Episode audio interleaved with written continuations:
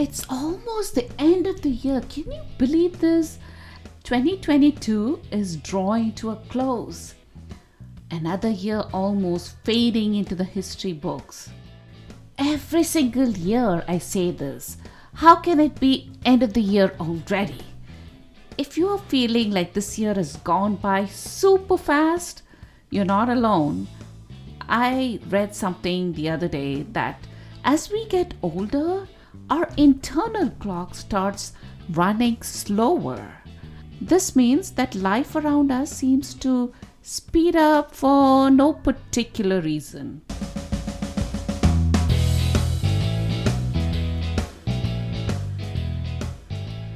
This is Nandini, the host and creator of Stories Between the Lines podcast. A very warm welcome to this last episode of 2022.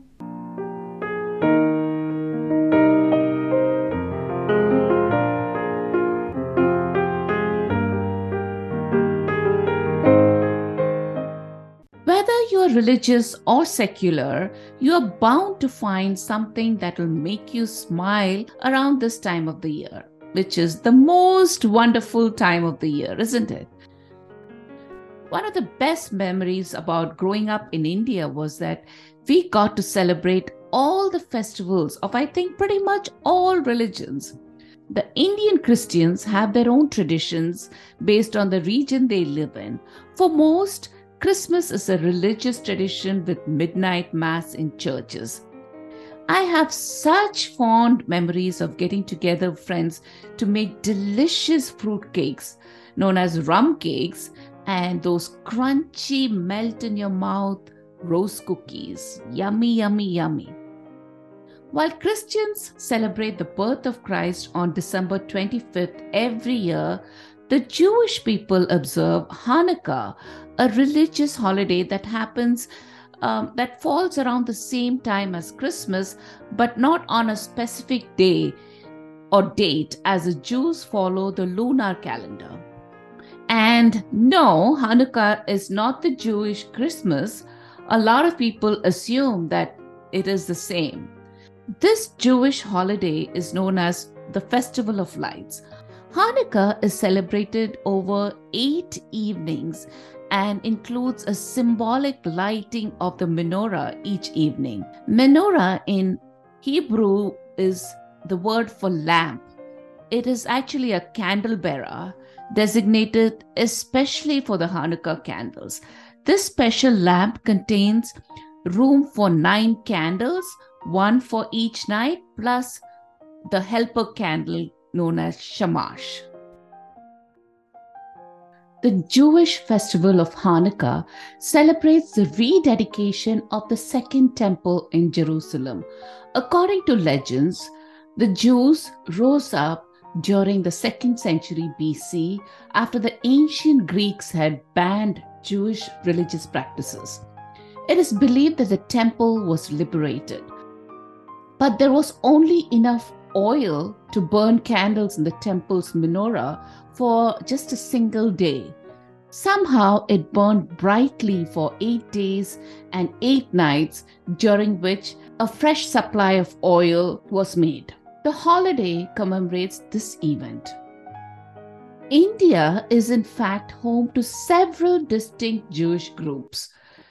These include the Bene Israel, who have the longest history in India, and the Baghdadi Jews, who fled from the persecution in Middle East in the 18th and 19th century. And there's also the Cochin Jews. Although there are no official figures, India's Jewish population peaked around 20,000 people in the mid 1940s. Numbers have dwindled rapidly since the creation of Israel in 1948. India is one of the very few countries where Jews never faced discrimination and persecution. Back in 2008, the terrorists attacked several prominent sites in Mumbai, killing and injuring so many people. The Nariman House, where a Jewish outreach center is located, was also attacked mercilessly, killing the rabbi there and his wife, who was six months pregnant at that time. Their two year old son was rescued by the nanny. Unfortunately, this is when many people in India and around the world got to know about this small but significant Jewish community in India. This incident piqued my curiosity, and I've been trying to learn more about their customs and food, how they've integrated so well into India. It's almost time for Hanukkah, and I think most religious scriptures seek to make sense of the world through stories, isn't it? And so I decided to dedicate this episode of Stories Between the Lines podcast to learn more about the Indian Jews. Now, I must thank Mayim Bialik. Mayim, we all know her as the talented actor Amy Fowler from The Big Bang Theory. She calls herself as an observant Jew and is passionate about debunking myths about Orthodox Judaism.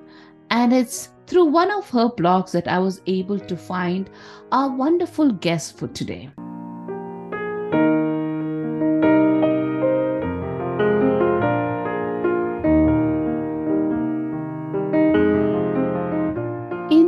Today's episode of the Stories Between the Lines podcast, we have the pleasure of introducing Rahel Musleah, a journalist, author, lecturer, and singer who belongs to the distinctive community of Baghdadi Jews from India.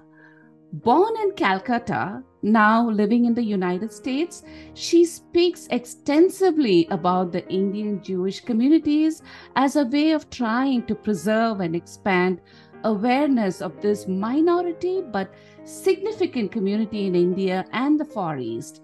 She adds a musical flavor to everything she does and has recorded songs for the uh, Sabbath and holidays from her tradition. From 1952 to 1964, Rahel's father was the rabbi of the Magen David Synagogue in Calcutta, which was founded in 1884. She leads the highly rated Explore Jewish India heritage tours, during which she shares the intriguing history, customs, and songs of India's Jewish communities in Mumbai, Cochin, Calcutta, and Delhi. Hi, Rahel. Welcome to Stories Between the Lines podcast. Thank you so much for joining me today. I think this will be a very educational episode to learn about the legacy of the Jewish communities in India. Thank you, Nandini. I'm so, so excited to be here and to talk to you. And thank you for inviting me. Oh, my pleasure. So, the first, first of all, let's talk about this. India, a country of almost 1.4 billion people, is home to just about 5,000 Jews as of today. I think the country has a historic legacy with at least, from what I've read, three distinct ancient Jewish groups and maybe more subgroups. This is definitely a lesser known fact within and outside of India. Can you tell us a little bit about this um, the circumstances that led them to arrive in India? Yes, it's actually a, a very complicated question, which has many layers. Um, so, actually, currently, uh, there are less than 5,000 Jews in India. In the last few years, now there are probably about 3,500 um, Jews left in India, most in, in Mumbai, uh, as much of the community has gone to Israel uh, especially in the last few years. But the roots of the community are so ancient. They actually go back to the time of the Bible. The first mention, uh, the only mention actually, of India in the Bible is in the book of Esther, which tells us that the king of the land of Persia at the time, King Ahasuerus, ruled from India to Ethiopia. So we know that um, you know, there was uh, uh, definitely India at that time. Hodu is the Hebrew word for India. Then there are some Hebrew words that come from ancient Sanskrit. For instance, the words for monkey and peacock, rice, sapphire, emerald, topaz, cinnamon. So we're pretty sure that there was trade from the land of Israel to India as far back as the time of King Solomon, who built the first temple in Jerusalem. And the Romans already recorded that there were Jewish communities along both coasts of India in the first century. So it's really, really an ancient community. I like to say there's no such thing as one kind of Indian Jew mm-hmm. because they're really different Jewish communities. The Jews in South India, in Cochin and the surroundings, are probably the most ancient. Um, they say that they are the ones who, uh, that Jews came to South India and they were the ones who were doing trade in the time of King Solomon. And then um, they also escaped um, the Inquisition in Spain and Portugal from the 15th century onwards. They escaped Mughal persecution. So um, India was really a refuge uh, for Jews uh, for many parts of the world. Um, so from the first century, Jews were in, uh, and biblical times, Jews were in South India. Uh, then the Jews, if you go up the coast uh, to Bombay, mm-hmm. as it was called yeah. uh, until yeah. 1996, I think, yeah. The Jews in Bombay say that uh, their ancestors escaped persecution in the land of Israel that by the Romans and the Greeks is really the story of Hanukkah. Mm-hmm. So that um, that would be around the time of the Maccabees and the second century before the Common Era. And today we celebrate Hanukkah as a result of um, that Maccabean victory. Um, so that their story is they escaped that persecution. Yeah. They came on ships. Maybe they were headed for South India, but they were shipwrecked. Maybe there was a storm. They were shipwrecked off the coast of Bombay, okay. and uh, only seven couples survived. They um, they landed and they were integrated into the villages uh, um, on the coast, uh, the Konkan coast. And uh, they lived for many centuries, just preserving some of the customs that they remembered. Um, but they didn't have any, you know, law, any books or or um, objects or things like that, since everything had uh, perished in the shipwreck. But anyway, that's of the origin tradition of the B'nai Israel Jews of Bombay. That eventually uh, a Jew from probably from Cochin came and um, discovered that there were these this community living in the villages, reintroduced them to Judaism. They had already kept a lot of the customs, but they didn't know why they did anything after so many mm-hmm. centuries. So um, they became re-educated in Judaism, and today probably the largest um, Jewish community um, that remains in India. The and then, B'nai Israelis. That's the, the B'nai Israel, okay. right. Okay. Um, and then there uh, are the Baghdadi Jews, that is my community, that came to India in the beginning of the 1800s. The first um, Jewish settler in Calcutta was uh, actually from Aleppo, from Syria. He was a mm-hmm. merchant and um, he settled in Calcutta and began the community. And probably the most well known Baghdadi Jew uh, is um, David Sassoon, who um, escaped persecution and plague in Baghdad. And this is how a lot of the Baghdadi Jews came to India. Mm-hmm. They were escaping plague and persecution in Baghdad and Basra and came to India and set up a whole vast uh, um, network of uh, trade, the Sassoons did, and there mm-hmm. were other Baghdadi Jews who um, came and lived, you know, more normal uh, middle class lives, um, not on the uh, mm-hmm. scale of the Sassoons, um, who established a trade in opium and, and cotton and, and all kinds of uh, goods uh, throughout the Far East. So, those are the three major communities. And as well, uh, there are other smaller communities that are more recent with ancient roots. In Northeast India, there's mm-hmm. a group called the B'nai Menashe. They say that they are descendants of the lost tribe of Menashe. that was exiled by the Assyrian regime over 2,700 years ago, that they wandered from Israel all across mm-hmm. until they got to India. Um, eventually, uh, they also preserved traditions, but eventually they were actually converted uh, uh, from tr- the tribal religion that they were following in Northeast India, in the states of Manipur and Mizoram. And then when the British came, they converted a lot of the community. And then someone in the community had a vision in the 1950s that they were actually descendants of, of this tribe. And so a lot of the members of, of the community started following Judaism. And maybe um, 3,000 have uh, emigrated to Israel, and uh, another few thousand remain in Manipur and Mizoram uh, following Judaism. But and their so smaller pockets, the B'nai Ephraim in the South India, have a similar kind of uh, story that they're uh, remnants of the lost tribes. That's so fascinating.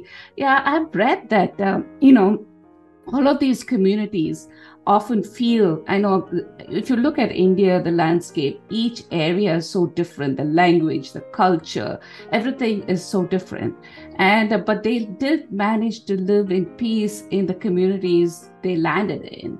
And um, and never felt the you know they've never been persecuted and um, you know they just assimilated into the community.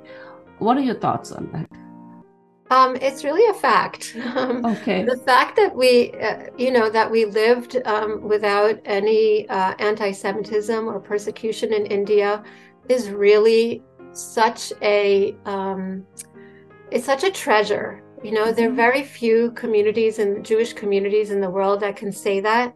And any time that we suffered in India was not because of indigenous yeah. um, persecution it was because of something that came from the outside yeah. so um, the you know the portuguese established the inquisition in goa or mm-hmm. you know a terrorist attack from yeah. pakistan or mm-hmm. something but not ever from within india itself so we just really really treasure the fact that we for centuries lived in india in harmony and peace with both our hindu and Muslim neighbors. I think that um, we went to school together, mm-hmm. uh, many of us in, in the same schools, unless we went to Jewish schools. Yeah. Um, the Jewish girls' school in Calcutta uh, one time was all Jewish girls. Then they let yeah. boys in. It was still called the Jewish girls' school. Then, when the community started dwindling, um, non Jewish students were uh, allowed uh, to come in for education. Um, my mother, you know, had worked side by side in an office, and her best friend was Kamlesh Narula. So um, um, it was really a history of, uh, I'm not so much assimilation, but I would say integration. Integration, yeah. Integration, which is different because we still did preserve our Jewish identities. Yeah. I mean, there's also mutual respect for every religion there. Definitely, Hinduism yeah. has this um, tradition of tolerance that everybody should worship according to his mm-hmm. or her own beliefs. And of course, there's no conversion in Hinduism. Yeah. You know, and then that leads kind of to, to the next uh, question is immigration, as we all know, means change, you know, in all aspects of our lives. One has to, you know, go through the change for a better life. And change in most cases is good, is for the good, you know like all immigrants there is a process of adaptation and assimilation. I mean despite all the faith and differences in tradition one follows a country like the united states has generally welcomed one and all. Um, religiously and culturally how does judaism you grew up with especially in india differ from being a Jew in America? I'm sure there are similarities, differences, and how did you adapt? Yes, it's Judaism in India and Judaism in the United States. You know, the basic tenets of um, Judaism are the same, mm-hmm. but so much is different. Um, we all have the Torah, you know, our book that we respect and follow and honor. Um, but the customs developed in different parts of the world in different ways. So the melodies are different. You know, we as every community, take from the culture around us. So we um, we have different melodies. Some of our texts are a little bit different. Our holiday customs are um, different. Our foods are different. You know, in the United States, um, bagels and and braided challah and matzo ball soup and uh, gefilte fish and those kinds of things. Uh, latkes, like we didn't hear of any of those things in, mm-hmm. in India. Hamantashen for another holiday, Purim. We didn't know about any of those things in India. We had our own ways, our own foods um, that uh, were special for, for the Sabbath or, and for holidays.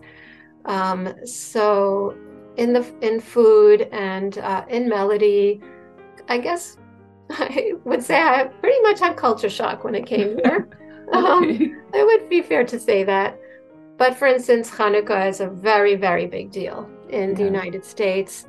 Uh, and in, in India, it was not very significant. It was it really is a minor holiday. Mm-hmm. So we, of course, um, lit a Chanukiah, a Hanukkah menorah, you have glasses that fit in with oil and wicks, uh, different than the candles mm-hmm. and the Chanukiah here. That was basically it.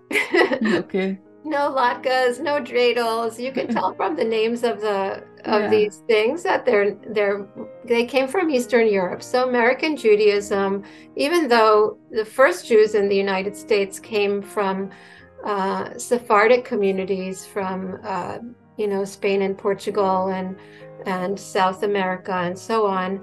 Later waves of immigration, Jewish immigration from Eastern Europe, gave the United States its um, more Ashkenazic, that's the mm-hmm. term that's used for Jews from Eastern Europe, Russia and Austria and Germany and and so on. Um, so a lot of the customs um, and the terms that we're familiar with are um, are from um, those communities. For instance, on the holiday of Rosh Hashanah, the Jewish New Year, we have a special Seder, not just a Seder on Passover, but we have a special Seder with special uh, foods that um, each symbolizes a wish for the new year. Mm-hmm. So uh, that's just like an example of one of the customs. Uh, it's not unique to Indian Jews, it's mm-hmm. actually um, Sephardic Jews who uh, are from Spain and Portugal and the uh, countries that we spread to after the Inquisition in Spain and Portugal, and also Jews in the Middle East, Iraq and Iran, and um, India would be included, of course. Yeah. So uh, you mentioned food. So let's talk about food, my favorite topic. I love food too. so the Western Jewish food, I think, is more or more or less quite well known or popularized by movies and other media coverage, and there is a sense of awareness, and people know what kosher means. I know there are various rules that govern the food uh, consumed. Uh, the kosher tradition, like meat and dairy shouldn't be combined but you know must be served separately or or eaten separately in meals. I think dairy products are a big part of indian cuisine right? Especially yeah. sweets. So what are the some of the typical food or adapted food of the indian jews? So again i would say that it depends which community you're from. So um, in the baghdadi community um, because the British were in India, I would say that our food is a is a mixture of um, influences from from Baghdad, mm-hmm. from India, and also British influence. We never uh, ate any red meat out of respect to mm-hmm. Hinduism.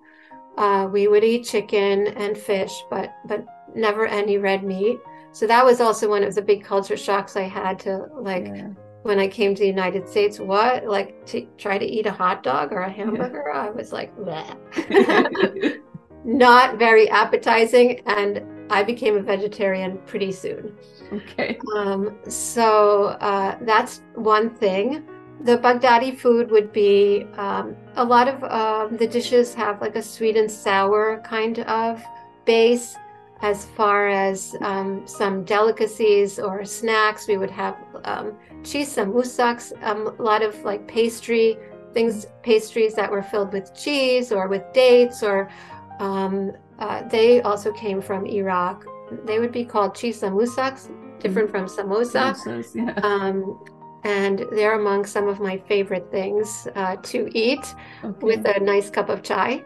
yeah. Um, so that is the Baghdadi influence, then the Indian influence um, all over in the spices that we used. Uh, uh, our cooks in our homes were, um, they learned the laws of keeping kosher to, to work in our homes. They were mostly Muslims, so they were already familiar with halal. Mhm. Um, and um, so the, the the spices that we used, and we would have um, more dry bhajis. We call them bhajis, Mhm. uh, curries um, with any kind of vegetables, and pulao, which would be you know either from yeah. Iraq or from India. And um, oh my goodness, the Indian sweets are. Especially, you probably know the Bengali sweets are Yeah. legendary. I can feel your mouth watering as you say it. I, I can, I, I just like when I went back to Calcutta a, a couple of weeks ago, I was just like, so I, I couldn't get enough of it. It was so, so, so creamy and delicious. So we definitely loved the Indian sweets. And I love samosas and, um, uh, you know, anything fried and bread and naan and were definitely wonderful. And I would say that from the British, um, there was some influence like in, in cakes, because all the wedding cakes, which are um, multi layered, Mhm. uh, were fruit cakes. so that's one example of the British influence. Like for Rosh Hashanah, what would you typically make? That's that's kind of imbibes your uh, Indian heritage and your American Jewish heritage. Um, well, the one the one food that um, is really unique to the Calcutta Jewish community is Mhm. called aloo makala. So Mhm. it's like a fried potato. Um, It's a whole um, potato that's deep fried. First, it- it's like it gets a crust around it. It's like triple fried. So the Mhm. first layer is it gets a, um, a sort of a little crust on it, and then you turn off the flame so that it kind of simmers in the oil for a couple of hours, and then right before you're and then right before you're going to eat it, you turn up the flame again, and it becomes very crisp on the Yeah. outside and tender and white and fluffy inside. So that's um, a food that was that was uh, prepared for every Shabbat and holidays. Um, I've made an adaptation of that, and kind of like to do it in the oven, so Yeah. it's not quite as labor intensive. Uh, so that's aloo makalas for Rosh Hashanah. No, not because I'm a vegetarian. I don't cook the chicken anymore, Mhm. but it would have maybe been on Rosh Hashanah. We we typically did not make anything that was sweet and sour, so Mhm. we would just have sweet. There would not be like lemon or tamarind or anything like that to symbolize our wishes for the a sweet new year. Now I probably have added some things like a apple, like an apple uh, um, kind of kugel or Yeah. a carrot uh, cake or something like that. Other sweet things for Rosh Hashanah. Nice. Sounds yummy. Rahel, I actually must thank Mayim B- Bialik for her blog post that led me to you. Mayim, as uh, you all know, is an amazing actress who played a major role in the Big Bang Theory and is the host of uh, Jeopardy, among other talents she has. And she also writes a blog. And she, in her blog, she had written that uh, she had sent her mother on a tour to explore Jewish India as a birthday gift, I think back in 2019. Her mother has never traveled alone, and as much as Mayim was worried and nervous for her traveling alone, the trip actually ended up being an experience of a lifetime. And uh, that's what she writes in her blog. And uh, thanks to the impeccably arranged tour led by you, Rahel. So you just got back after leading another wonderful tour. I think this is the one, uh, first one after COVID, post COVID, right? So give us a little like a virtual tour or some of the highlights of this tour. Um, so first of all, the fact that Mayim's mom came on our tour was amazing. I had interviewed Mayim a long, long time ago because I'm a journalist. So when she wrote to me an email saying, I want my mom to go on your trip, I thought I was dreaming. um, but she was amazing. She was such a lot of fun. Um, her mom, uh, Beverly. Mm-hmm. And uh, we still stay in touch. Everybody from the group is uh, still in touch, believe it or not. She went in 2018. Um, and uh, she was really uh, you know a leader in uh, the participants in the group she was a lot of fun so um, i say that because um, the group really uh, bonds and becomes like a family and um, we tour both the highlights of india as well as jewish india so we start uh, in uh, in bombay in, in mumbai and um, if people come on a pre tour, we take them to uh, Elephanta Island, uh, which is a seventh century um, Hindu cave temple. And then we spend our first few days in, in, Mumbai. We visit some of the synagogues, the Baghdadi synagogues, the B'nai Israel synagogues. Uh, we have um, dinner and uh, prayers with the community in the Knesset Eliyahu Synagogue uh, in the heart of, of Mumbai, not far from Gateway of India. And um, it's just wonderful to be with the community, to, to sing together with them, and to eat together with them. We have a typical Baghdadi feast. Mm-hmm. Some of the things that I just described, we, we would be served there.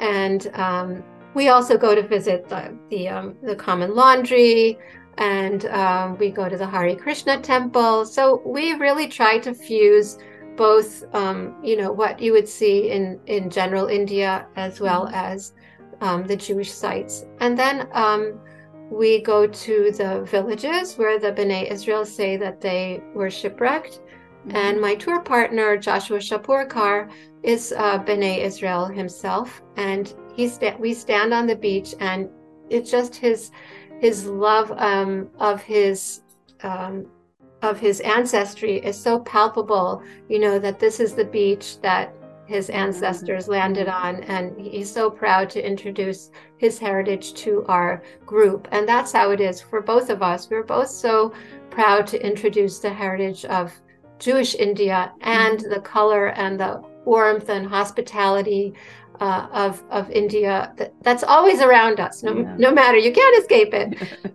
so uh, then we fly south to Cochin um, and uh, we visit the synagogues there. Very very different in architecture, uh, uh, intimate like I call them like intimate palaces of mm. light and glass and color. And we learn about the Maharaja's um, tolerance and mm. acceptance uh, and really welcoming of the Jewish community that had fled from uh, persecution elsewhere.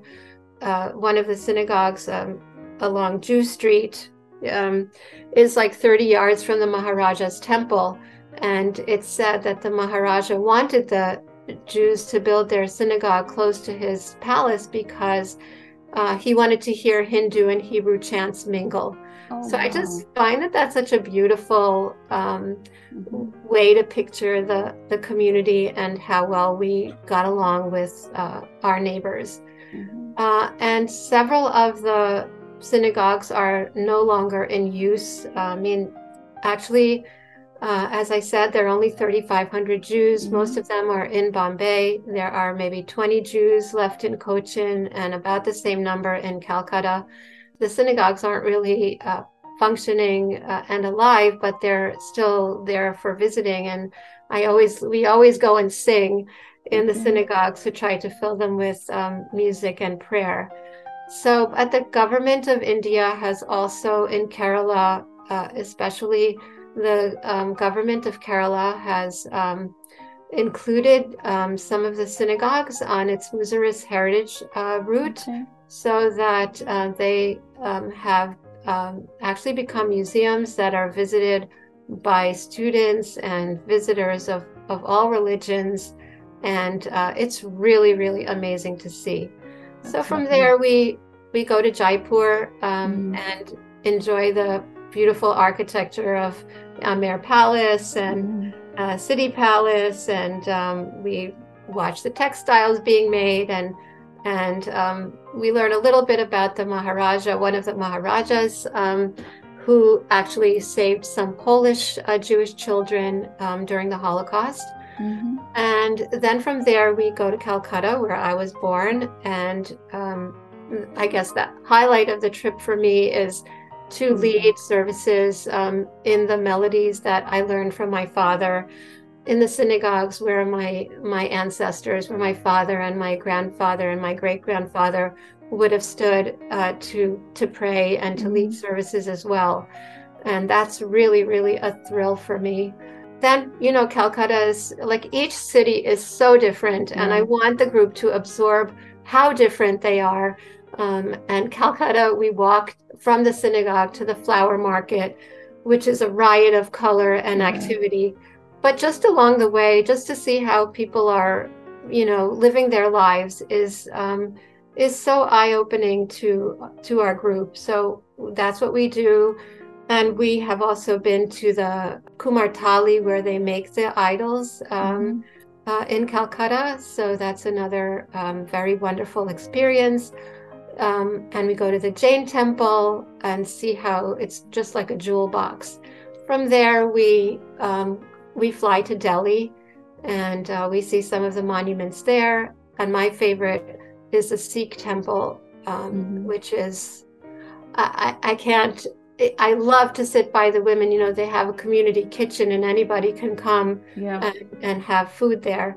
And then anybody can come in the kitchen and make chapatis and roll the chapatis out alongside the other women mm-hmm. who are mm-hmm. sitting there. And I look forward to that so much. It's like meditative to me for a group of women to sit there and just make chapati after chapati. Yeah. Um, they always get corrected in trying to make them the round, the perfect circle. yes, they help me out every time. the langar, you know, that, that's amazing that they give free food to anybody who comes. Amazing. It is amazing.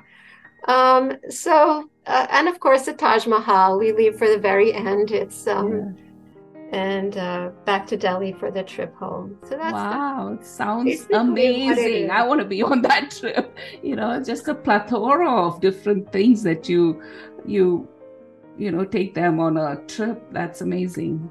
I would say that um, you know it's really the delight in the faces of the participants. Each day they say, "Oh, and the next day can't get any better than this," and then the next day is just equally or more amazing. And, and I think that it's the way that India enters their hearts and their minds and their spirits, if the faces of the children or the hospitality or, you know, the all the customs from the tikka to the arti and the henna. Um, and home hospitality. We have home hospitality as well um, in, in, Jaipur. And um, I think that, you know, the it really upends some of the assumptions with which we live in the United States. Mm. Even, you know, the idea of the symbol of the Star of mm. David, where you see all over India as yeah, I have one at my house. Right, exactly. You know, or the swastik, which yeah. um, people associate with Nazism. Yeah. It, the Nazis took and inverted it, so you'll see that all over India. Um, so it's just those kinds of things that change really change the perspective of of um, of the people who travel with us. That um, India is not really sort of the stereotype that they envisioned. It's a land of contrasts, and it it just really enters their heart and their minds and their spirits. For that, the heritage of what is happening to the few thousand Jews still left in India? Will we reach a stage sometime in the future where there's no one there to carry on this legacy? Yeah, I, I, I don't really love that question because it's really got a not such a great answer. Mm. Um, I unfortunately there are more and more members of the community are um, are leaving. Um, I mean, you know, the Baghdadi community. What happened is really after Indian independence, there was so much sort of chaos around the partition of India and Pakistan, and um, and and uh, people were just not sure what was going to happen. and then a year later, um, the state of Israel was established. Mm-hmm. And despite the fact that we'd never had any anti Semitism, um, the promise of, of Israel was enough to really uh, attract a lot of the community to what we call make aliyah, to go to, li- to live in Israel. And that was the beginning of the end of the Indian Jewish communities because people really picked up and left almost en masse to live in Israel, or they left to go to England, Australia, Canada, the United States. And um, that's why we're trying to do as many tours as we can now. Yeah. Um, but I, I think that as far as uh, um, preservation and continuing the heritage, there are a number of projects that have been going on and are going on um, you know, in addition to like I recorded a CD and I, I have a book for Rosh Hashanah for the Seder and uh, a, a songbook, and I try to do as many programs as I can because I think that in person, um, you know, to, to meet to meet a person who's from India and Jewish is um, is something very important. Um, somebody, um, friend of mine in Calcutta, um, Yael Silliman, uh, put together a digital archive of the um, called Recalling Jewish Calcutta. Unfortunately, it was hacked and is not online right now, but she's trying to, um, she's getting it back together. Uh, in Israel, there are many preservation projects. There were recordings done of the Kochini women singing songs together, of the uh, Israel community um, in uh, the south of Israel on a moshav called Moshav Nevatim. There uh, is a, a moshav of Kochini Jews, but now they, they and they have had like a synagogue built on the typical Kochini architecture and a museum uh, to the Kochini heritage. But now they are expanding it to include all the different Jewish communities uh, from India, um, and uh, they have uh, you know several festivals during the year that attract uh, thousands of, of, people i know there's some singers who are trying to um, merge um, israeli you know hebrew and and the indian sounds yeah. uh, together so um, and uh, you did ask me uh, when we communicated at the beginning about this special custom called a malida, mm-hmm. um, which is uh, similar to the the, the gift, the, the prasad. Yeah. And uh, in it's a special custom on, um, you know, for special occasions like weddings and and engagements and housewarmings and so on. Mm. But it's also uh, um, especially on the Jewish holiday of Tu B'Shvat, which is like a Jewish Earth Day, um, it's a special custom because it's uh, got a lot of fruits and vegetable fruits and nuts around it, in addition to the central um, dome of like coconut rice. And that Malida is now a national celebration in Israel. You know, slowly there are different customs and different things that are, are trying to be preserved mm-hmm. by members of the community all over the world. Oh, that's very heartwarming to Isn't hear. Isn't that nice? Yeah, that's yeah. very nice. Rahel, thank you so much for your time with us today. It was insightful, enlightening, and it was an incredible learning experience, not just for me, but for all my listeners uh, to learn about uh, the Indian Jewish heritage. I really thank you for your time. Thank you, Nandini. And I just will say namaste, uh, just like shalom. Um, it's uh, it's such a wonderful greeting, and um, I, I, just want to say thank you, and uh, I appreciate your inviting me.